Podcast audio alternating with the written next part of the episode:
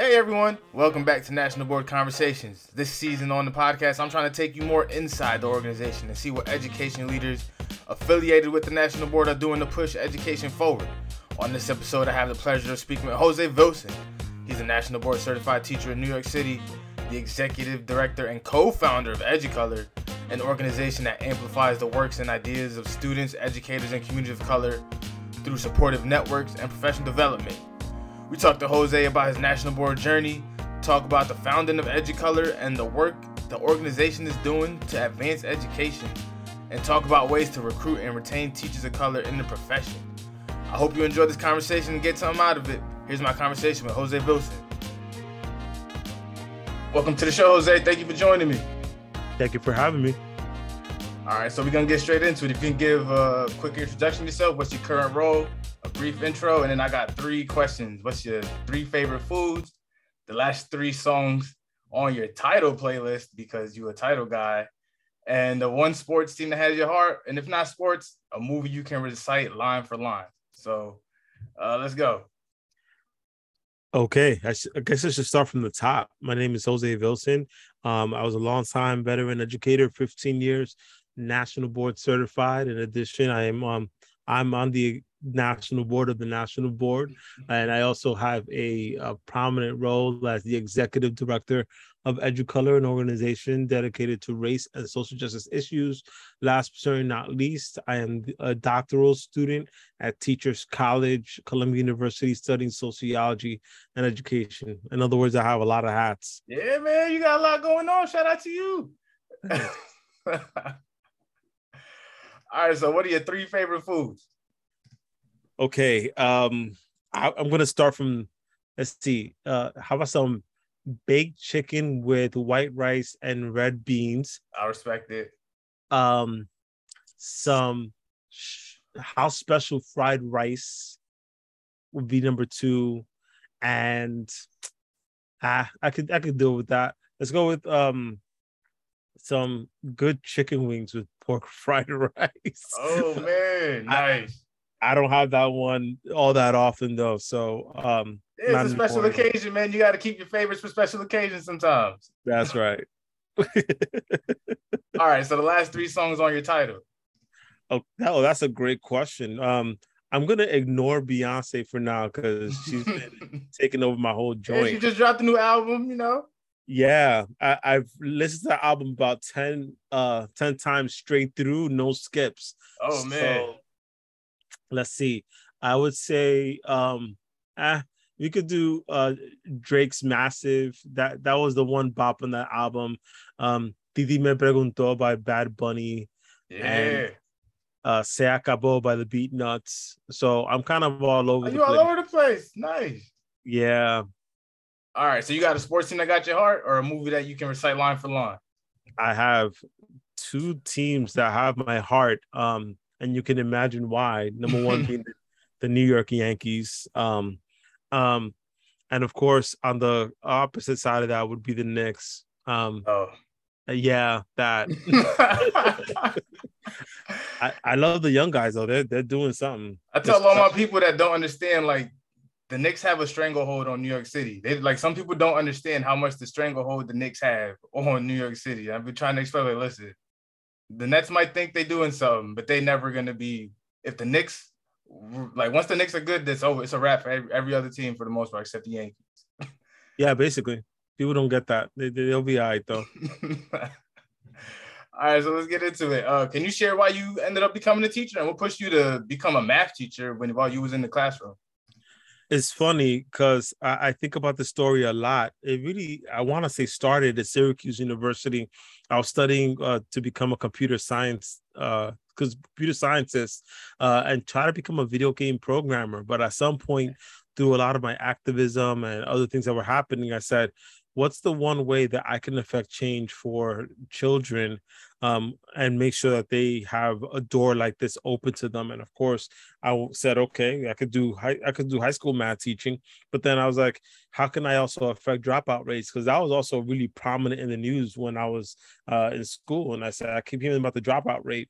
What's the one grade I know where I can uh, at least potentially be a stopgap for my students. So I jumped into middle school math teaching, and I did that for 15 years. It was a honor and a pleasure to serve a thousand plus students. Oh man, that's amazing. Thank you. So, what did you enjoy most about being a teacher? I, I would say just the randomness of of the moment, and people don't get this, but you know, let's say I did not have a lesson plan, hypothetically. right. Um, I'm, I know we're not supposed to talk about this on the National Board podcast. National Board certified. That's not supposed to happen, man. let's say hypothetically that didn't happen. I mean, of course I had one, but let's say hypothetically, right? You still need to be prepared for the unknown. You still have to be nimble. You still have to have things that allow for you to navigate the classroom and allow you to be kind of like one with the classroom and the students. And so I'd always have these random occasions, random things that students were coming up with, random questions. And I was like, oh, so this is what it means to like stress the mind, to really be thoughtful about you know how to actually teach because there's especially too many of my uh, STEM colleagues. I'll, I'll, I'll call them out quickly. Um, it's always this one right answer, and this is the only way to do it. And uh, maybe a student do it this way, and that one is also valid, but maybe two max. You don't don't stretch your mind, right? Meanwhile, I was like, but what if there are like 10 different ways of doing this thing and they're all valid and they're all correct and they're all complete so for me, I just found like, okay, I was consistently learning while teaching. And that's probably my favorite part of teaching more generally is like I was consistently finding uh, ways and whether my students were pushing me to be more thoughtful and more open to things consistently. I can imagine middle school, those middle school years can be can be uh, very tricky. So I can imagine they test your boundaries and make you learn about yourself every day. Every day, uh, they made me a better person every single day. Did you have any years or classes in particular that stood out to you? I mean, my first year, I, I I tell people like my first day, I had 14 kids in my first class, and then one of them looks at me and goes, "Oh, you know this is not gonna last forever, right?" And like by that evening, I had people come in and register. Uh, it was the it was the wildest thing. I know it's a shorter podcast, but like generally, I found that um, I went from 14 to 31, and I was like, "Oh, welcome to DOE. This is the life, right?" Um, that year stood out to me. There's this other year, I'd say about three years later, where I I went with the kids from sixth to seventh to eighth grade. So as I was growing in my own profession, I was actually growing with this class, and they tried to take me away from the class so I could focus on full time math instructional coaching. But I'm here like, no, I don't want to just do it. Like I need to have a model and I need to be a model for the thing that I'm out there trying to tell people like what we're going to be doing. So I kept that class, and it was really something where we bonded for three whole years together, and it was really dope. I, I've I'm still um I still keep up with the majority of those students to this day. So and it's interesting. Like I think about how many students ended up becoming educators. I think I have about 11 or 12 which is a pretty good number for me, uh, all things considered. And it's only middle school, right? So, hey, um, beautiful things. Yeah, man. I feel like it would have been a disservice to take you take you away from the students for real, for real. Like they, they like coming from that side would have been like, yo, they've known you for three years, and then all of a sudden, middle of the third year, they're gonna rip you away. That would have been wrong for them. That's true. That's true. So, what pushed you to become board certified? What was your journey like? I know Peggy's gonna listen to this, so you know, let me just give her a shout out right quick. But um, you know, I was trying to do the impossible, all um, well, seemingly impossible all at once. So I think it was 2014. I was trying to do my national board and then publish a book and do Math for America fellowship all at the same time. Oh um, man, you a crazy man. Yeah, and believe it or not, I still haven't learned my lesson about any of that stuff. But um, uh, because as it turned out, like 2014, I published the book, but then I failed at the other two, and I was like, okay, so that's just the way the life is gonna be. Um, the second year, I knew what, what I needed to fix in terms of my exams, and I said, oh, okay, we're gonna try our best. We're gonna focus on this. I got into Math for America but I didn't get into national board. So at that point, I was heated because I'm like, what is it about these questions that I am not getting? Like the classroom pieces were I thought were decent. Um, the well, the factor four is always the hardest one. Like that that fourth um element is always really tough. And then of course the test, I was like, how do I get better at the test? Like I couldn't do any better than I thought I could. And I'm sitting there like, so what am I supposed to do? And I know all these other teachers who, frankly, like they just were not about it. And here I am advocating for the profession and I'm not getting in. So Peggy kind of pulls me aside. And of course, you know, my her, Renee Moore, John Holland, a few other folks were just like, Jose, you made it this far. Like we will support you. We will make sure that you get this national board. So I'm like, okay, I'm gonna trust you, no problem. But I, I'm gonna get myself humble. I'm gonna rage now, but I'll get humble again, and I'm gonna go through the process. And so, of course, 2016 comes around, and yes, I have my book out. I have the Math for America stuff. The national board was the thing. So I think it was that November of 2016. Um, it was on one of those nights where I said, I cannot sleep. I don't know what I'm to do with myself. 1 a.m., I was refreshing. 3 a.m., I refreshed one more time. And of course, I saw the confetti on the screen and I just said, Oh my God. Like I'm yelling. like I got that joint. Um, it, truly a pleasure. And I was so thankful to, you know, to Peggy, to um everybody who was supporting me along the journey because I really do feel like national board says something about how much you care about wanting to do this, right? Um, and I've I've mentioned this quote a billion times, but there's this one quote that always sticks out to me from um, John F. Kennedy, which is like, "We do these things not because they are easy, but because they are hard." And so I openly encourage folks to get their national board because it is difficult, because you know this is the one way we try to advance our profession uh, from a truly professional standpoint. And wherever you go across the country, you say national board, that rings bells, that opens doors, um, and people can't take that away from you. So that that's a beautiful thing. So yeah, it sounds like becoming an NBCT really had an impact on your career. Can you talk about doors that have opened for you? Well, I mean, I was fortunate in that like I was potentially on that path as is. Like coming from New York City back when I started, National Board wasn't necessarily a thing in that same way. Mm-hmm. Uh, but then I got familiar with the Center for Teaching Quality. Shout outs to Barnett Berry. Shout outs to um, John Norton and company, and of course uh, Ann Byrd, who's the CEO right now.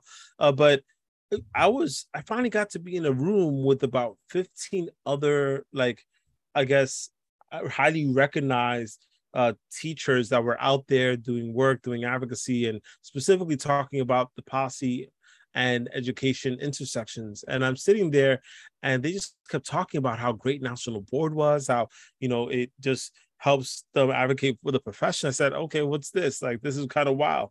Um, I didn't know just what they were talking about because me i'm just like this rebel blogger out there right like and i'm doing numbers i'm like oh i'm popular so I, i'm doing dope I, I felt good about all these things but being in that room i was like i still have so much to learn i still have so much to do and you know the i guess the conversation around national board was like how can i best model the profession um from a federal slash national standpoint is through the national board. Like you can have all these accolades, you can get all these numbers, you can get like a hundred thousand like Twitter, Twitter, Facebook followers, whatever have you.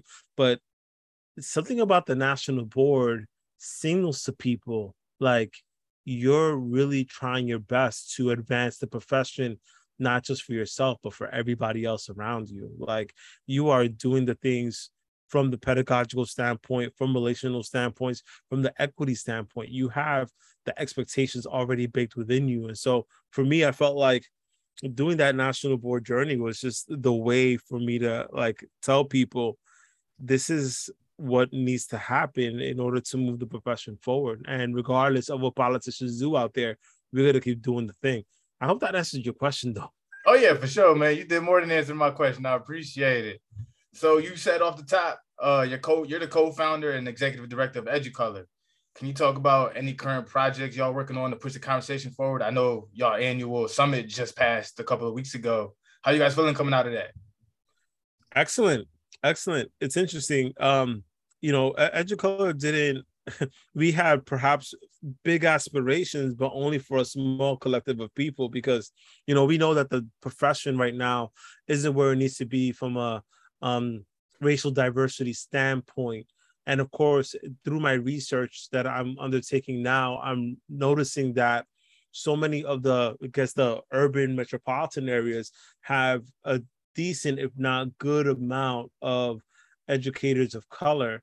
But then, of course, when you get into like the more suburban or the rural places, that's where you really start to see the diversity numbers really dip. And so, for me, I felt like, okay, what? How can we do this work differently?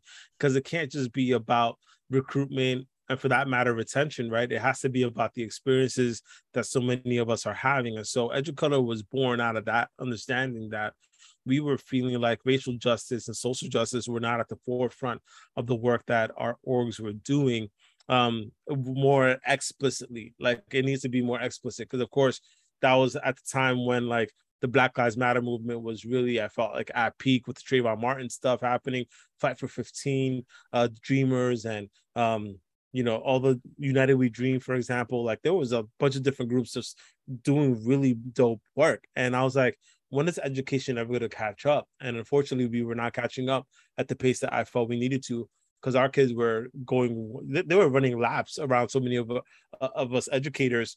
But for me, I felt like, okay, so let's get let's get real good about this. So Educolor feels good about where we're at right now. Of course, we're still a grassroots organization, so um, we we only more recently fiscally uh, are in a good standpoint, but I think spiritually and energetically we're at peak. Um, the fact that we just had, for example, national award, uh, national book award winner Jacqueline Woodson in conversation with one of our uh, fabulous educators, Julia Torres. That was really good. Um, you think about uh, Helen Gym from uh, Philadelphia. She came in really with the fiery speech. And of course, she was introduced by U.S. Secretary of Education, mm-hmm. Miguel Cardona. I mean, like we were just, and of course, like you look up and down the roster, and it never, nobody, it felt like everybody was on the same playing field, which you really can't say a lot about like too many conferences. It always feels like this is the one special guest we have, and then look at all these sub special guests. No, no, no. Everybody was insane. I brought the heavy hitters.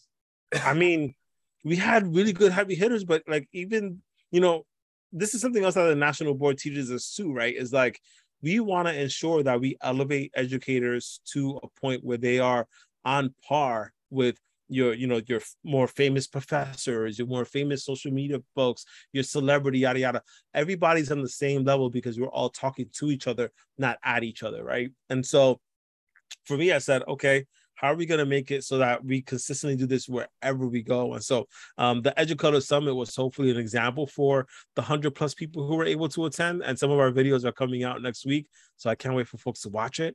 But then um, some of our other work is going to be really prominent too, including some of the uh, toolkits that we've created in uh, collaboration with the Expectations Project, Truth Matters for Students.com. That's a dope resource.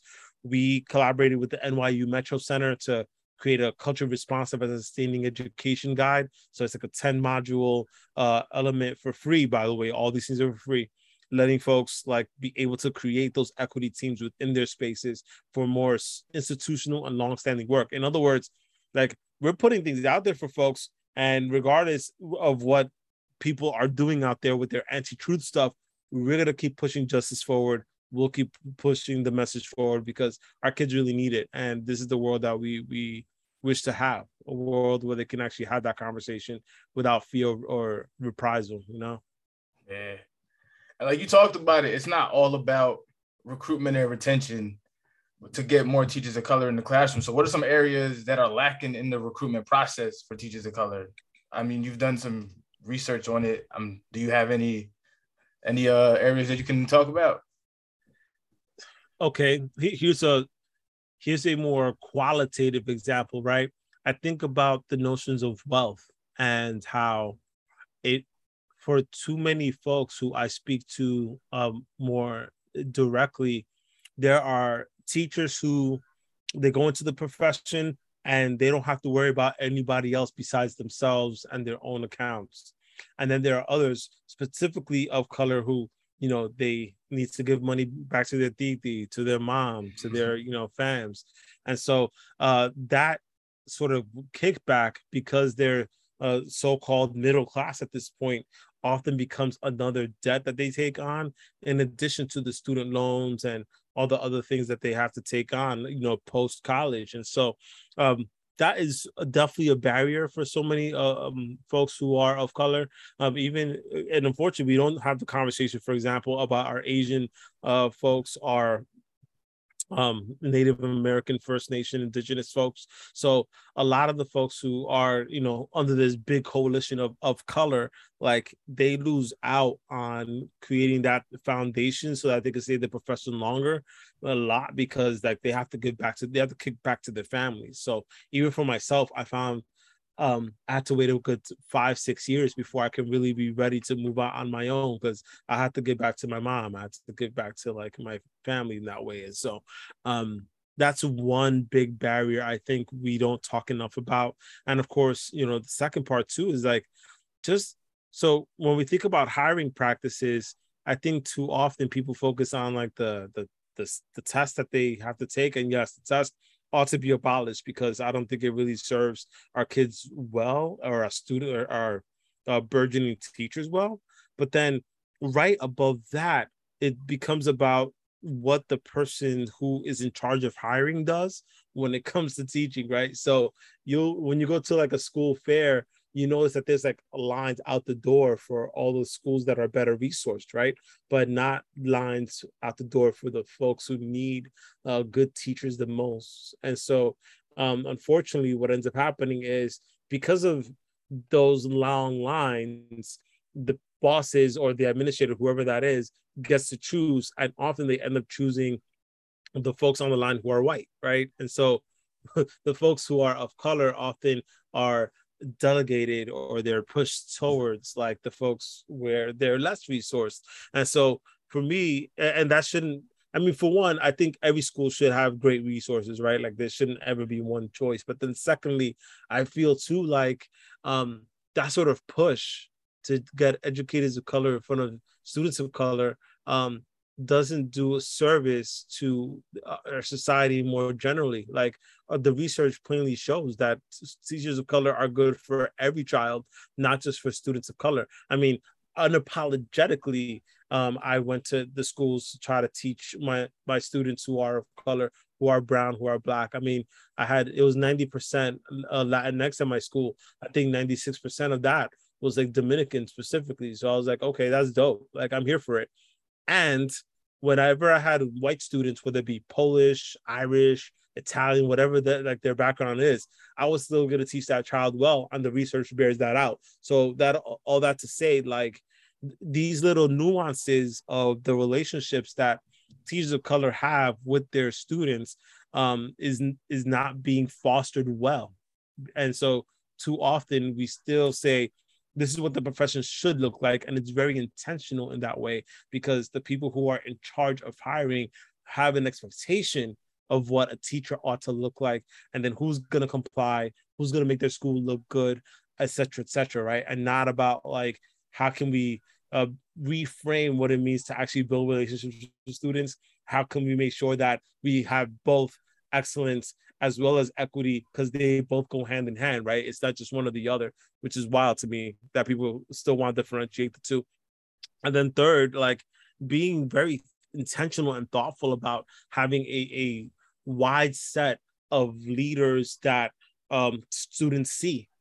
So being able to see like that you have a, a, black teacher, a white teacher, a Latinx teacher, like whatever that spectrum, an Asian teacher, like you have all sorts of cultural experiences along with gender experiences, along with uh, ability, you know, diversity as well. Like all these things really matter. And so for me, I feel like we could do much, much better if we are able to promote that message everywhere and anywhere we go. So, what do you think the national board can do to be at the forefront of making these efforts to get more teachers of color into the profession and even get them through the process? Well, I mean, it's evident to me in the last two or three years that um, a lot of what national board has been attempting to do is have the conversation that I'm having now, which is to say, like, if you can demonstrate that you uh, want to be in national board and that you end up getting a national board, then you can't be denied the the notion that yes, you are not just a competent teacher but a great teacher, right? Like that that's part of what we're trying to do here when it comes to recruitment and retention and specifically being able to show our work. So um, I think what the national board is doing is ensuring that that's one part, but then secondly, um, opening up doors and opportunities for uh, the national board teachers to, especially who are of color, to build with one another, create community, ensure that we're able to elevate our professional selves so that for example those of us who are black male teachers aren't like uh, relegated to becoming deans and becoming but instead like we're able to show like we have a full range of experiences and and wealth of knowledge that we can bring to any school anywhere at any time. And so professional development too i think that's the last bit is like creating those opportunities for teachers to actually like create their own professional development and help each other out and continue to build those big communities across the country across potentially the world at some point um I think those things are real, real powerful. And then, of course, creating policy and making sure that no matter who's at the table, whether it be like conservative, liberal, radical, um Democrat, Republican, whatever state, red state, blue state, whatever that nonsense like nomenclature is, what National Board has shown is that we can cut across a lot of those lines and get to the part where there is like educational justice, where there is educational professionalism. Um, and so there are so many spaces where it is necessary for us to have the professional conversations.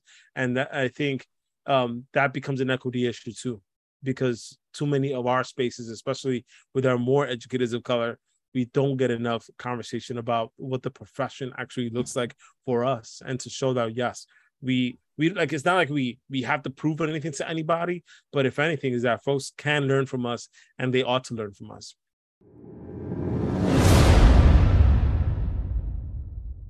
We have a feature on this podcast that we call the shoulder tap it's when you give a tap on the shoulder and to a teacher and let them know they're ready to become national board certified. So on here, we'll have you give them a quick shout out.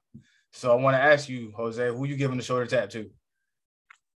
Woo! Um, you know, I got two people who actually let me think. If they're not already, I got four, maybe five people in mind, but top of mind right now would be Lorena Herman, who is a, was a teacher out in um, Tampa, Florida now. Uh, she's dope. I, she's temporarily out the classroom, but I still think she can do dope work through that. Patrick Harris, of course, is also top of mind for me um, when it comes to the national board conversation because I, I, think he can help uh, push that energy forward. Um, Jamil Baez out in um, Providence, Rhode Island, for sure. And let me think. Julia, well, I gotta think. So, okay, Julia Torres would probably do it. and like I'm shouting out my whole Educolor team for sure. Don't mind me, but I feel like at least those four uh, could most definitely do it. And of course, Trisha Wright, the homie, out here in New York City. And of course, she has somebody who's right next to her can be like, hey, like this is a way for you to do it too if you'd like. But uh, Lorena Herman definitely comes top of mind because of the energy that she brings, and of course Patrick because he's also moving the profession forward. But all my squad and the Educolor team can most definitely uh, chip into this national board conversation. Love to see it. Love to see it. So where can the folks find you on social media? TheJoseVilson.com is my website. And of course, just look for the Jose Vilson um, on Twitter, on Instagram, soon on Facebook because th- there's such good pictures there. And of course, if you want to follow the movement, Educolor MVMT everywhere. So um, that's actually pretty flat there. So the Jose Vilson is everywhere, and Educolor MVMT is everywhere as well. Perfect, perfect. Thanks, Jose. Thank you for taking the time. Thank you, sir. What a dope conversation there with Jose. It's just one of those elevated conversations where you feel validated, but you also learn something at the same time. Anyway, Thanks again to Jose for taking the time to chat with me, and I want to thank you for listening to National Board Conversations. Be sure to follow the National Board on social media for any National Board related updates, and we'll see you next time.